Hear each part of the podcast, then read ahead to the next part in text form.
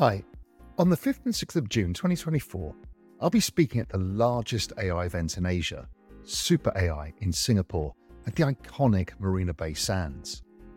Alongside brilliant minds like Edward Snowden, Benedict Evans and Balaji Srinivasan, I'll be on a stage exploring the extraordinary potential of AI and the profound change it represents, not just for financial markets, but also for the world as we know it. With over 5,000 attendees and over 150 side events, Singapore will become a vibrant hub for a full week from the 3rd and 9th of June. Visit SuperAI.com to register and join me with 20% off tickets using the code REALVISION. Use the link in the description and I'll see you there. It's going to be incredible.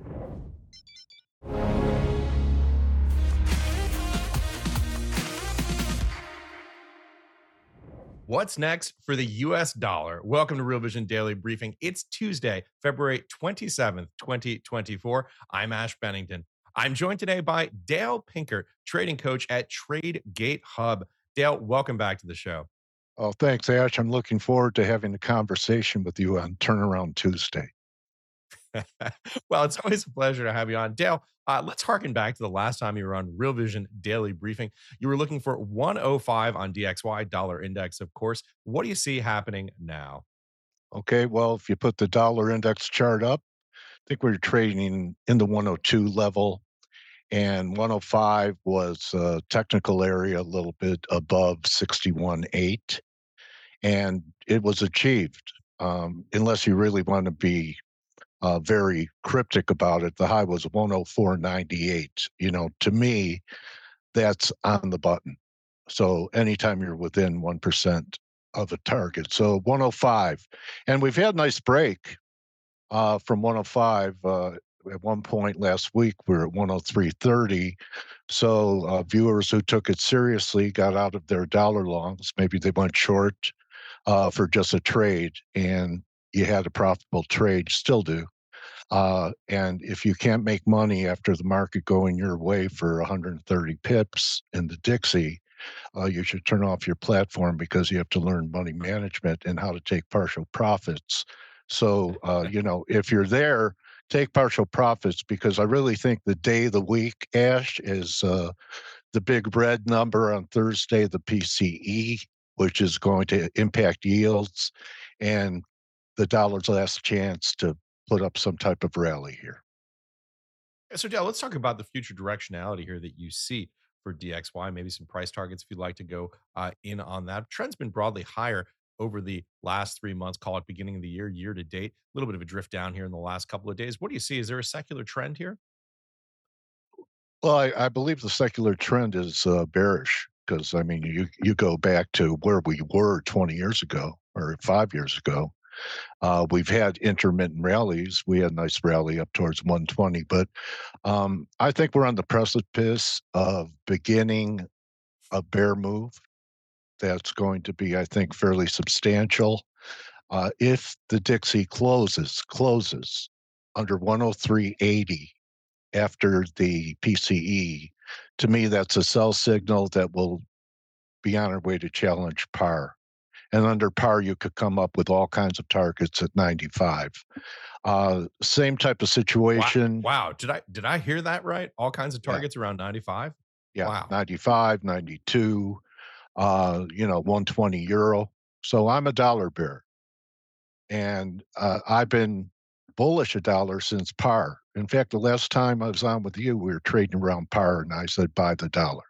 So I've been waiting for this to complete this bear market rally for a while. We had that high at 107, and then we came back down, and I thought we would retrace, which is exactly what we, if viewers see the chart, is what we did. And the retracement at 61.8 was right around 105. We've come off, and now's the moment of truth for the dollar. When I look at the dollar chart compared to the 10-year, the 10-year looks better. We've had yields recover in the 10-year from 420 to over 430, and the Dixie has barely rallied on that. So when I look at the 10-year, maybe we go to halfway back, 440, extreme case, 460. But back under 420, you're going to see rates drop, and they could drop down to 360 to 330. I think that will also be part of the bear case for the dollar. All right, we got a lot of things we want to talk about here. Treasury market rates. I want to talk a little bit about the euro. But first, while we're talking about Dixie USD more generally, I wanted to take a listen to something here on Real Vision. All this week at Real Vision, we're hosting a series called How the Pros Do It. And we're talking about research. Today, we had on two all-stars, Brent Donnelly, president of Spectra Markets, and Peter Boockvar, CIO of Bleakley Financial Group, with Maggie Lake. Let's take a look at that clip. FX kind of is two things. One, it obviously has a direct impact on, say, multinational earnings. It has an impact on oil imports in Japan. Like, there's a lot of macro and micro impacts.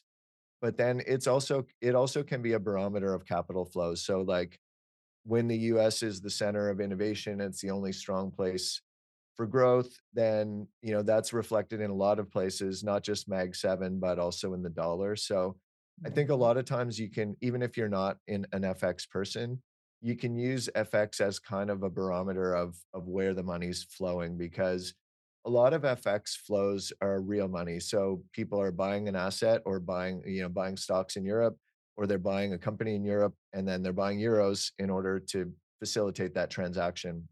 So a lot of times I think FX is a good barometer for capital flows overall, including emerging markets and G10.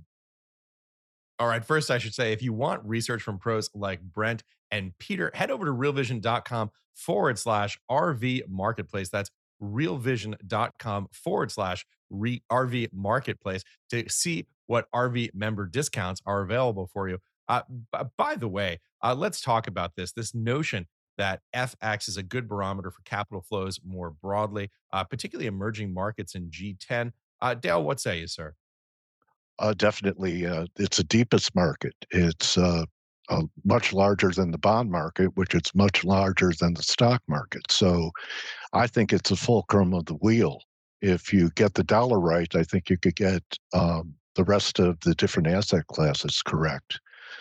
We've had a market where it's been all one market. And in general, it's been dollar up and markets down. And when it's been dollar down, it's been risk on. So we've seen a little bit of differentiation, but pretty much the dollar is, you know, at times the wrecking ball and at times the jet fuel for a rocket ship.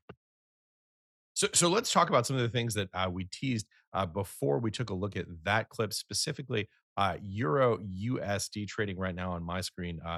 $1.08 or thereabouts, 1.0845. What's your take on this? What's the call? Okay, well, the call was 107. I think we went 106.85. So, you know, don't expect this all the time between hitting the dollar on the nose and the euro very close. And we rallied almost to 109. And we've had a pullback here with yields. And I was thinking before this week that the euro could make one more attack at new lows, and I'm shifting that belief. You know, I was thinking we might go to 105.80 after a bounce, but this bounce has been pretty extended, and the structure looks a little bit different to me. And I think the possibility of once we get through 109, we'll be at 111 in a heartbeat. Bears will come back in at 111, but back over 111, you're talking about 115 and then 120. So, you know, if you have a dollar pop on a hot number, I'm a seller. So I'm a seller at, say, 104.20, 104.50. I'm a seller at 105.80 if we take out that 104.98 high. And I'm a seller at 103.80 on a close. So I'm not at all looking to get long the dollar. I'm looking for shorting opportunities in the dollar. Hey, everyone. We're going to take a quick break right now to hear a word from our partners. We'll be right back with more of the day's top analysis on the Real Vision Daily Briefing. Join over 5,000 attendees for the largest AI event in Asia at Super AI Singapore, June 5th and 6th, 2024. Raul Powell, Benedict Evans, Balaji Srinivasan, Edward Snowden, and over 150 others will join the industry's most influential to explore and unveil the next wave of transformative AI technologies. Singapore will become a vibrant AI hub for a week, from June 3rd through June 9th, with over 150 side events that will make for unparalleled networking opportunities. Visit www.realvision.com/SuperAI for 20% off tickets with the code REALVISION, or click below. I think we all know by now, things are pretty fucked out there, for most of us. You see, whether it's currency debasement, rising real estate prices, or wages that never go up, it's really hard. And one of the most popular things we ever did was that series, How to Unfuck Your Future. So we're going to do it again, March 11th, March 22nd. We'll discuss the problems at hand, no holds barred, and then we'll give you all the tips you need to unfuck your future. It just costs $1 to join Real Vision. To get access to all of this content, go to realvision.com/thefuture. I'll see you there. Let's unfuck your future together. Dare I ask, at what point would you be a buyer? Well, I would say if we take out the 78.6 level at 105.80, 105.90, then of course the 107's a layup and things have changed, and maybe guys that are talking about super bull market as the best clean dirty shirt in the laundry will be right. But if that's the case, we're going to have a crisis going on if the dollar's going to 120. I actually think that there was some type of arrangement made between Xi and Janet Yellen when he came to San Francisco that was set up when she went there to China and had dinner with some magic mushrooms in it. That's what was reported, that they were magic mushrooms. And then he came to, I know, it's, maybe it's a conspiracy. Anyway, she liked him. Read that. So. Well, psychedelics are red hot right now. Are they? I go, yeah, absolutely. Well, I mean, you listen to the news, and it's a bad trip we're on. So anyway, you look at what happened is China. Everyone spares China, but look at what shares have done. They've used some draconian methods, but I believe China was getting exhausted and under pressure to continue to stabilize the yen. They didn't want the yuan. They didn't want the yuan to continue to weaken with a strong dollar because they were burning through reserves. And it's costly to defend a currency. That's why Japan only comes in when things are chaotic and they're very nervous about a level. And they've been in, they manage their currency. And it could actually benefit the Fed. And with all the debt coming due, a weaker dollar actually makes it easier for them to sell debt.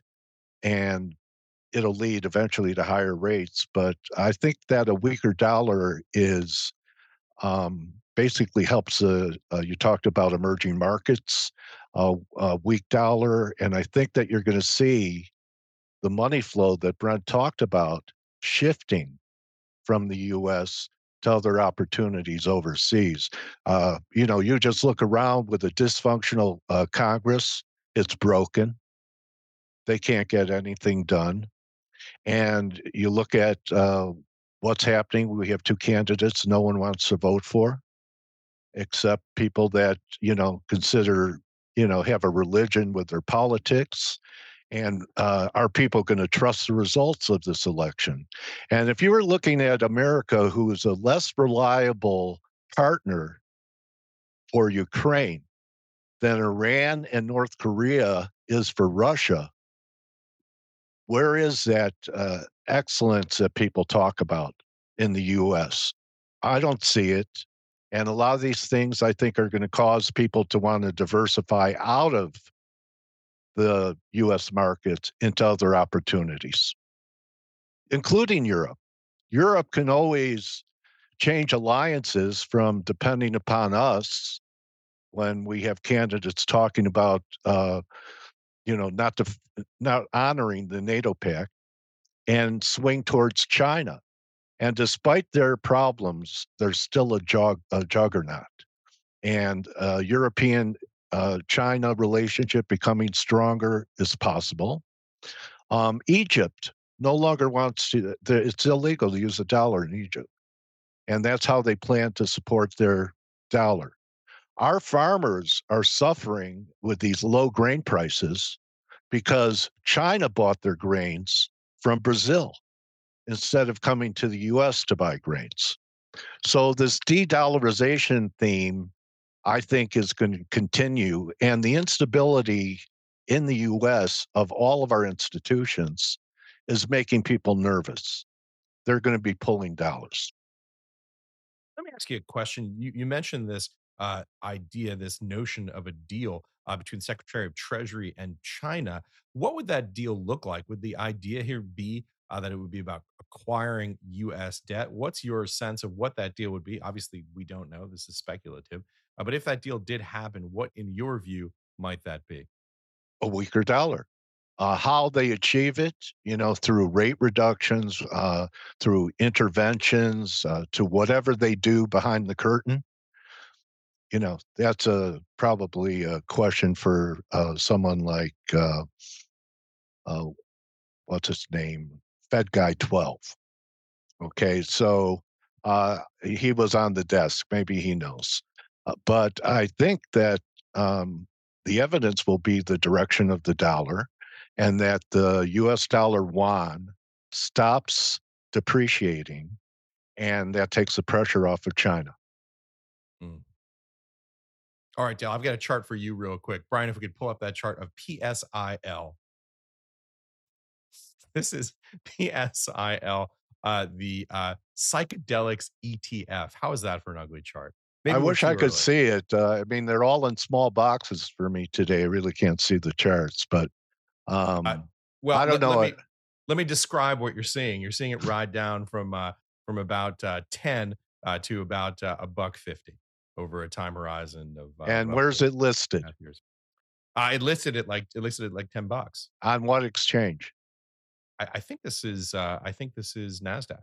No, I'm sorry, it's NYSE. It's NYSE. Oh. Well,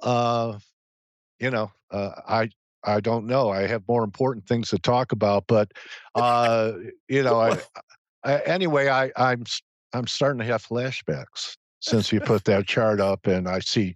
Hold on, I see trails, but something from 10 to 1,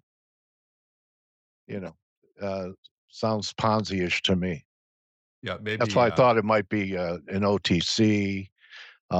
Bulletin board, pink sheet, where people can become their own Fed and use their stock as currency to dilute so they get paid.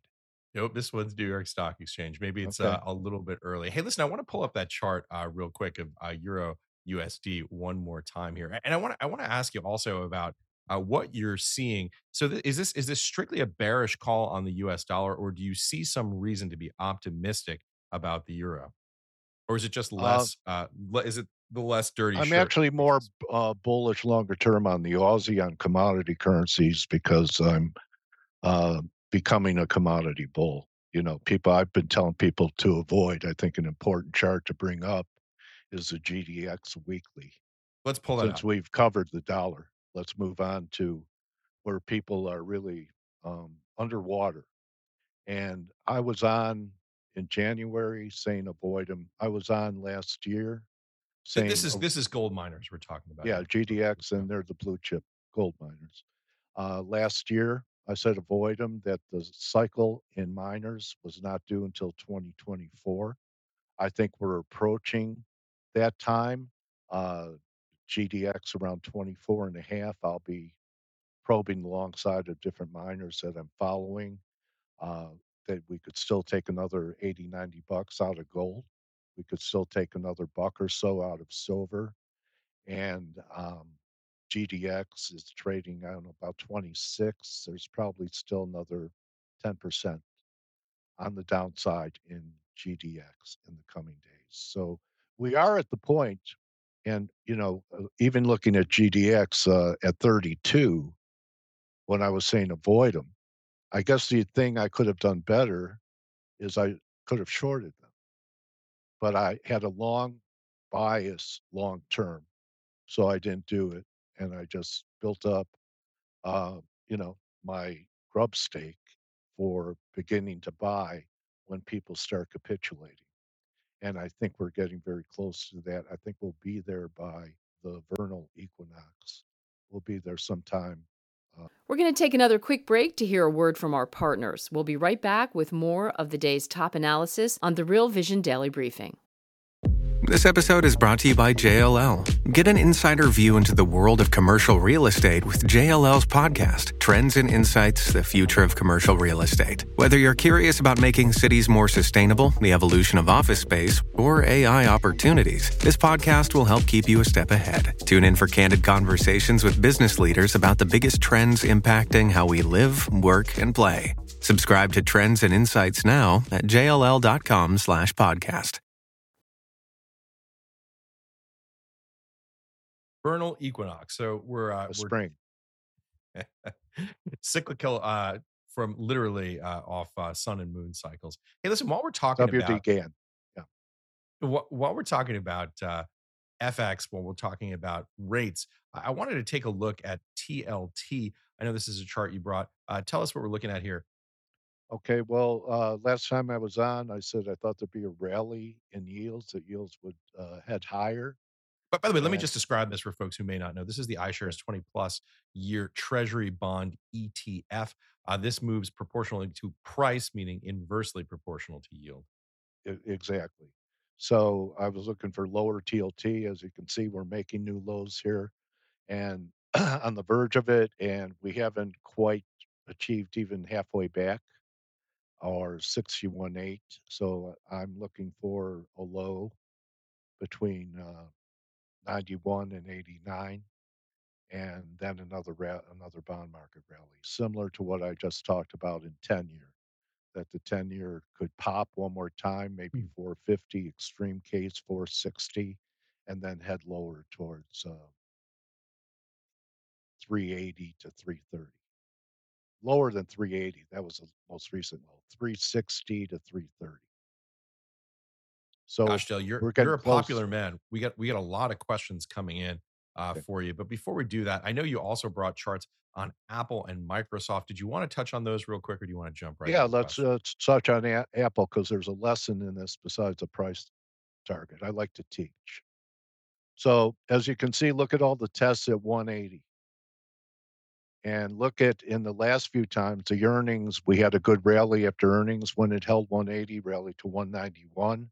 Last time I was on, I said I'd use strength in the market and the S&P's railing over 5,000 as a shorting opportunity in Apple, which I did at those 61.8 level, at the 190 level. We went to 180 recently, bounced to about 84, was pretty pitiful. And even today, we traded under 180, and I believe we're going to close above it. Now, here's a lesson. Learn to be skeptical when the market gives you multiple opportunities to buy or sell at a major technical point, because good trades don't give you those opportunities. Maybe there's one retest after a breakout, but normally if you don't act on the breakout, you end up missing the move. So I think this is about the fifth time that we've tested 180. So Mr. Market is saying, yeah, you know, you're pretty slow. It was a quick move after earnings, but I'm going to give you another chance last week. And you know what? I'm going to give you another chance this week. To me, it's just setting up for a major failure on a close under 180. I think we could see 160 Apple in a heartbeat. Yeah, let me ask you a question while you're teaching on this. I'm really curious to hear your answer. I'm a little bit of a nerd. I follow a lot of the tech news. There's a lot of talk in some quarters. Obviously, there are varying opinions on this, but one of the things that you hear about Apple is that many of the places where they have been making a lot of revenue, those markets are maturing. They're becoming more commoditized. Things like the iPhone market, the iPad market, and that they may be positioned well with the Vision Pro, but it may still be a little while into the future before they can make that a regular source of revenue. When you hear that kind of fundamental analysis, is that something that you take into account, or do you just kind of tune it out and say, hey, listen, if it's not in the price, I don't care? Well, before China had their government officials stop using iPhones, I predicted that Xi would strike back at an American icon, okay, because of the trade war. And then that happened. And I guarantee you that their citizenry probably aren't using a lot of iPhones anymore either. If you lived in an authoritarian state and all the government officials were using other than iPhones, would you use an iPhone? Hmm. Oh, there's a guy with the iPhone. What's that be you, Ash? You'd have to find somewhere to hide, buddy. Anyway, so yes, I do take it into account. That would be almost like using an Android in media. Yeah, everybody in media. Exactly. You're right. You would stand out. So yes, I do take that into account. And China has no interest in seeing a continuation of Apple's success. And I think that they've had bad earnings reports for a year now. And now they're going to try and save it with some type of AI play. The chart also is ominous to me. It looks like a head and shoulders top, descending triangle. It's a reversal formation. So it all ties in. I just don't know, just speaking, putting on my tech guy hat for a little bit and following this, not incredibly closely, but moderately closely. I don't know for iPhone sales, what they're going to be able to do on the hardware side that quickly. That's going to make the new iPhone 16, 16 Pro Max a major AI play. At this point, most of the differentiation is on the software side rather than the hardware side. Maybe that's something that's coming in the future. Maybe there is a major innovation. But boy, I have to say, on balance, it would be really tough for Apple to pull a hardware. You're going to make me want to double up tomorrow morning, Ash. All right. So, I mean, that's interesting. I appreciate you adding that to the bearish argument. Listen, I could be wrong, but I just don't. Everyone's wrong, Ash. It's how you're wrong. Well, I'd rather, I like looking at some of the fundamentals in this. I just don't see like what you can add to the new iPhone 16. I mean, I'll give you an example. Like I was one of these guys who just constantly renewed their iPhone. Every year a new one came out. I bit the bullet. I got whacked, whatever it was, $500-600 bucks. And I bought a new one. I'm too out of date now. This never happened before because it's just, they look essentially the same. Like, well, the camera's a little bit better. I just don't know what they're going to do to the 16 that's going to make it that compelling from a hardware perspective. I mean, everybody, and you pointed it out perfectly, Dale, the buzzword is, you go, oh, it's AI, it's going to be AI. Well, what are you going to do from the hardware side that's going to have a real kind of quantum leap effect on a device when it's all happening on the software side right now? Now, obviously, there's going to be some edge versus center processing issue here, but I don't know that we're there yet from the tech perspective. So it's what? So that's the second largest market cap, and I'm not calling for a crash or anything, but put up the Microsoft chart. I think we closed down today. This is number one in market cap, right? Biggest stock in the universe. NVIDIA hasn't caught it yet. I'm looking at the potential of a right shoulder, of a head and shoulders top. Last week's accelerated advance in the indices did not take Microsoft to new highs. And if it ekes out a new highs, not going to confirm. It's been diverging. It diverged at the last high. And I think it's back under about 298. You're going to get at least another $20 break. And then let's wrap it with the Dow chart, because this is a classic example, and it's a weak sister. The generals are leaving the front lines. They want to watch its next battle from their encampment, not at the front line. So if you put the Dow up and you look at that rising line, it's a rising wedge. Now look at the bottom on the RSI. So we've been diverging for several weeks now. The Dow is a much weaker chart formation. It underperformed on the way up. and it's going to lead the correction to the downside. Probably minimum, I think, 1,500 points from here, it would be the bottom of the wedge. So it kind of all ties together, maybe one more pop in yields and pop in the dollar and the market correcting sometime into March before it attempts another advance. But that Dow chart does not look bullish to me. By the way, listen, I'm not piling on here with Apple, but I just want to read you this lead, the last hour breaking on Bloomberg. Quote, Apple is canceling a decade-long effort to build an electric car, according to people familiar with the matter, abandoning one of the most ambitious projects in the history of the company. This is literally crossing here within the hour on Bloomberg. I wonder if they'll rally the stock because they're finally getting out of a bad trade. Anyway, Apple's got problems. Yeah, it would have to close back over, say, 198 for me to say it's okay. It's kind of like Tesla needs to close over 208 for it to stabilize as well. Hey Dale, while we're talking about round numbers, I'd be remiss here if I didn't mention Bitcoin. I don't know if we have a chart ready. Trading at 56,810 on my screen right now. Oh, there it is. There's the chart coming up in just a second here. Obviously, this has been a considerable move up, crossing 50,000 within the last couple of days here. I think on quite recently, closing above 50,000 or closing out, remaining above 50,000 for more than a spike. A couple of bits of news here for folks who are really following this closely. BlackRock's new spot Bitcoin ETF. Over $1 billion in volume for the second consecutive day today. And by the way, something that folks in the community are talking about, and this is, I'm reading from a CoinDesk article here, I'm Amkar Godbole, Bitcoin funding rates jumped to 100%. This is for the funding of the perpetual futures, which are a big deal within the Bitcoin space. This is a significant indicator for folks who follow Bitcoin closely. But anyway, the chart speaks for itself. Dale, any thoughts on it? I can't chase it. I missed it. I can't chase it. I'll wait for this blow off to be over with and see how it settles. So sometimes the right trade is no trade. It's a no trade for me up here. Let's go to some questions because we've got them coming in fast and thick. I hope we can get to a couple of them because we've got some really good ones. The first one comes from AJS. How much will this next Fed meeting impact markets? Boy, that's a big question. I think the market's leading the Fed, so we'll see.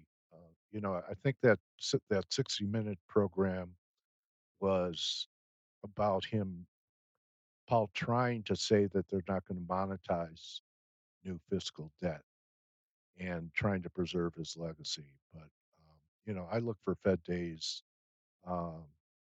where I don't trade him because I don't know. He's a little bipolar.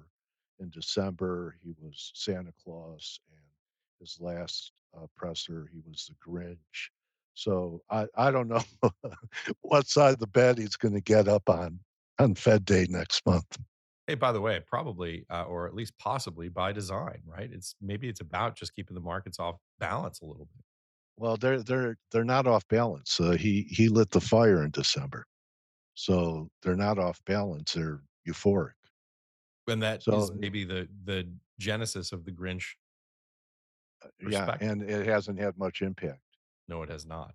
So, maybe they're becoming less relevant. Well, I guess it's maybe one of those things that they're less relevant until they lower the boom.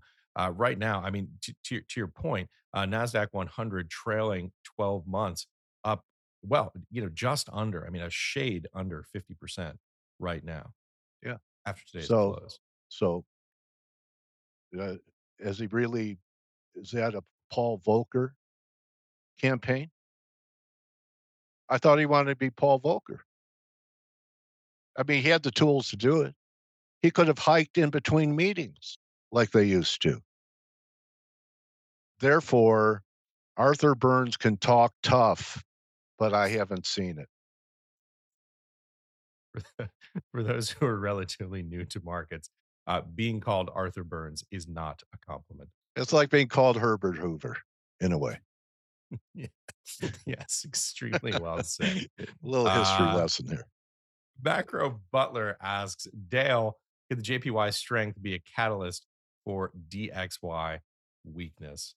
What's going on in Japan, man? This Nikkei 225, you know, one of the oldest cliches in markets was they never regained its 1989 high. Nope, now they're back over it. Yeah, so you had to hold for 40 years, right? Your grandchildren are now even when they inherit your portfolio.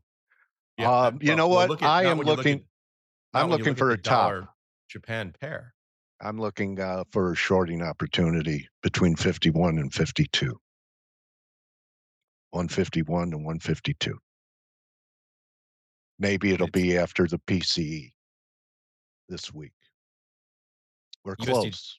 USD JPY right now at 150, basically 150.50. Yeah. Thereabouts. Yeah. I give actionable ideas, buddy. I love it. I don't go, well, if it goes up, but they sell it and comes back down, but yet support comes in and it recovers, it could rally again. Yeah, lots of guys have made a career on cable television with just that kind of analysis. Yeah. I don't understand. But I could do it. I could imitate it. That was so perfect. Go ahead, trade that. Anyway. Here's a good one for you. Mark Naismith, Bleakley. Dale, with your view on DXY, are you looking for gold to do well? What about, well, let's just take that first part of it. Yes. I think there's, maybe one break. I'm expecting gold, if we have one more break, back up the truck at 1950, 1940 is 61.8 back. And I also believe the miners, people are so discouraged in the miners. I mean, here's an example. The chart I brought on Majestic, the recent low has been about 420. You have to go back to the COVID low to have these levels, okay? And silver at that time, when AG was 420 during the COVID crash, was $11. So silver is $10 full higher with the shares testing levels when it was 11. Is there a reversion to the mean trade here? I think yes. I think we got time for one more question. Let's try and keep it on FX. Who12 says, great analysis, thanks. Why has the pound been so flat lately? Any thoughts on the pound? I don't know. I do think there's been a shift in trend on euro pound, okay, which is kind of a bearish sign for the dollar. For a long time, EG has been going down. Learn to trade, or at least watch EG, so you know what your preferred long and short is. So, like right now, if you're bullish a dollar, the pound's a better short. And if you're bearish a dollar, the euro's a better long. So, I can't explain it. There's been such a lack of volatility, but maybe that's just the calm before the storm. I thought we would go to 123.50 before the next rally. So we'll see. Maybe it could happen. Maybe euro's bottomed and cable hasn't. That'd be interesting. I'd like to see, the euro. I'd like to see a euro pound hold these recent lows. So if euro's bottom and cable hasn't, that implies that there's more headwinds for the pound. Yeah. There are a lot of people pretty bearish UK. I know. Okay. And, they say what happens in the UK happens there first and in America second. So they had that gilt crisis when the pound was trading down there at 110. And it wasn't long after that where we started having real severe breaks in our sovereign debt market too. So I think we are in the next few years going to go through, that's where all the debt's been created, government debt across the globe, that it probably starts in Europe. And I don't think a stronger euro is going to make it any easier. And then it shifts to Asia and then washes upon the shores of America.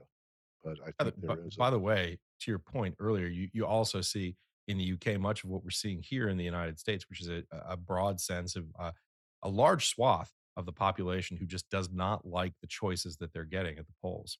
Yeah. And, you know, they have a more difficult economic situation than we do because most of their homeowners do not have 30-year mortgages locked in at 3. I think they have to roll them every 5 years, 7 years. So yeah, a lot of people are losing their homes based upon interest rates tripling.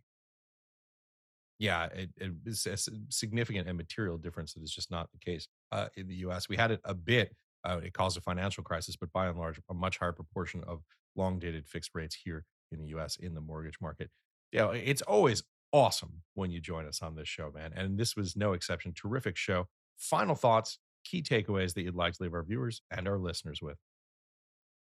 Find ways to diversify out of the dollar, because I know, look, I have a lot of my assets in the dollar. You know, buy some physical metal, look at some fiats that will outperform, because really that's whatever you own, whatever your asset is, it's priced in dollars. So learn how you can diversify out of just having your holdings in dollars. Look elsewhere. The world is a big place. Dale, thank you so much for joining us. I love the fact that you're never afraid to call it like you see it and take a stand. Dale Pinkert, TradeGate Hub, thanks so much for joining us. Great to be with you, Ash. Thank you. Thank you all so much for watching or for listening to the Real Vision Daily Briefing today. Remember, if you want access to research from the pros, head over to realvision.com/RV Marketplace. That's realvision.com/RV Marketplace to see what RV member discounts are available. We'll be back tomorrow, same time, same place. See you all then. Have a great afternoon, everybody. We hope you enjoyed this episode. At Real Vision, we arm you with the expert knowledge, time-efficient tools, and a powerful network to help you succeed on your financial journey. Get a taste of financial freedom with our free offer at realvision.com/free.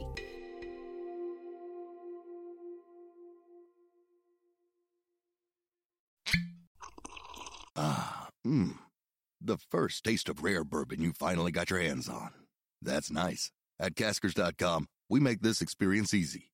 Caskers is a one-stop spirit curator with an impressive selection of exclusive, sought-after, rare, and household names in the realm of premium spirits and champagne.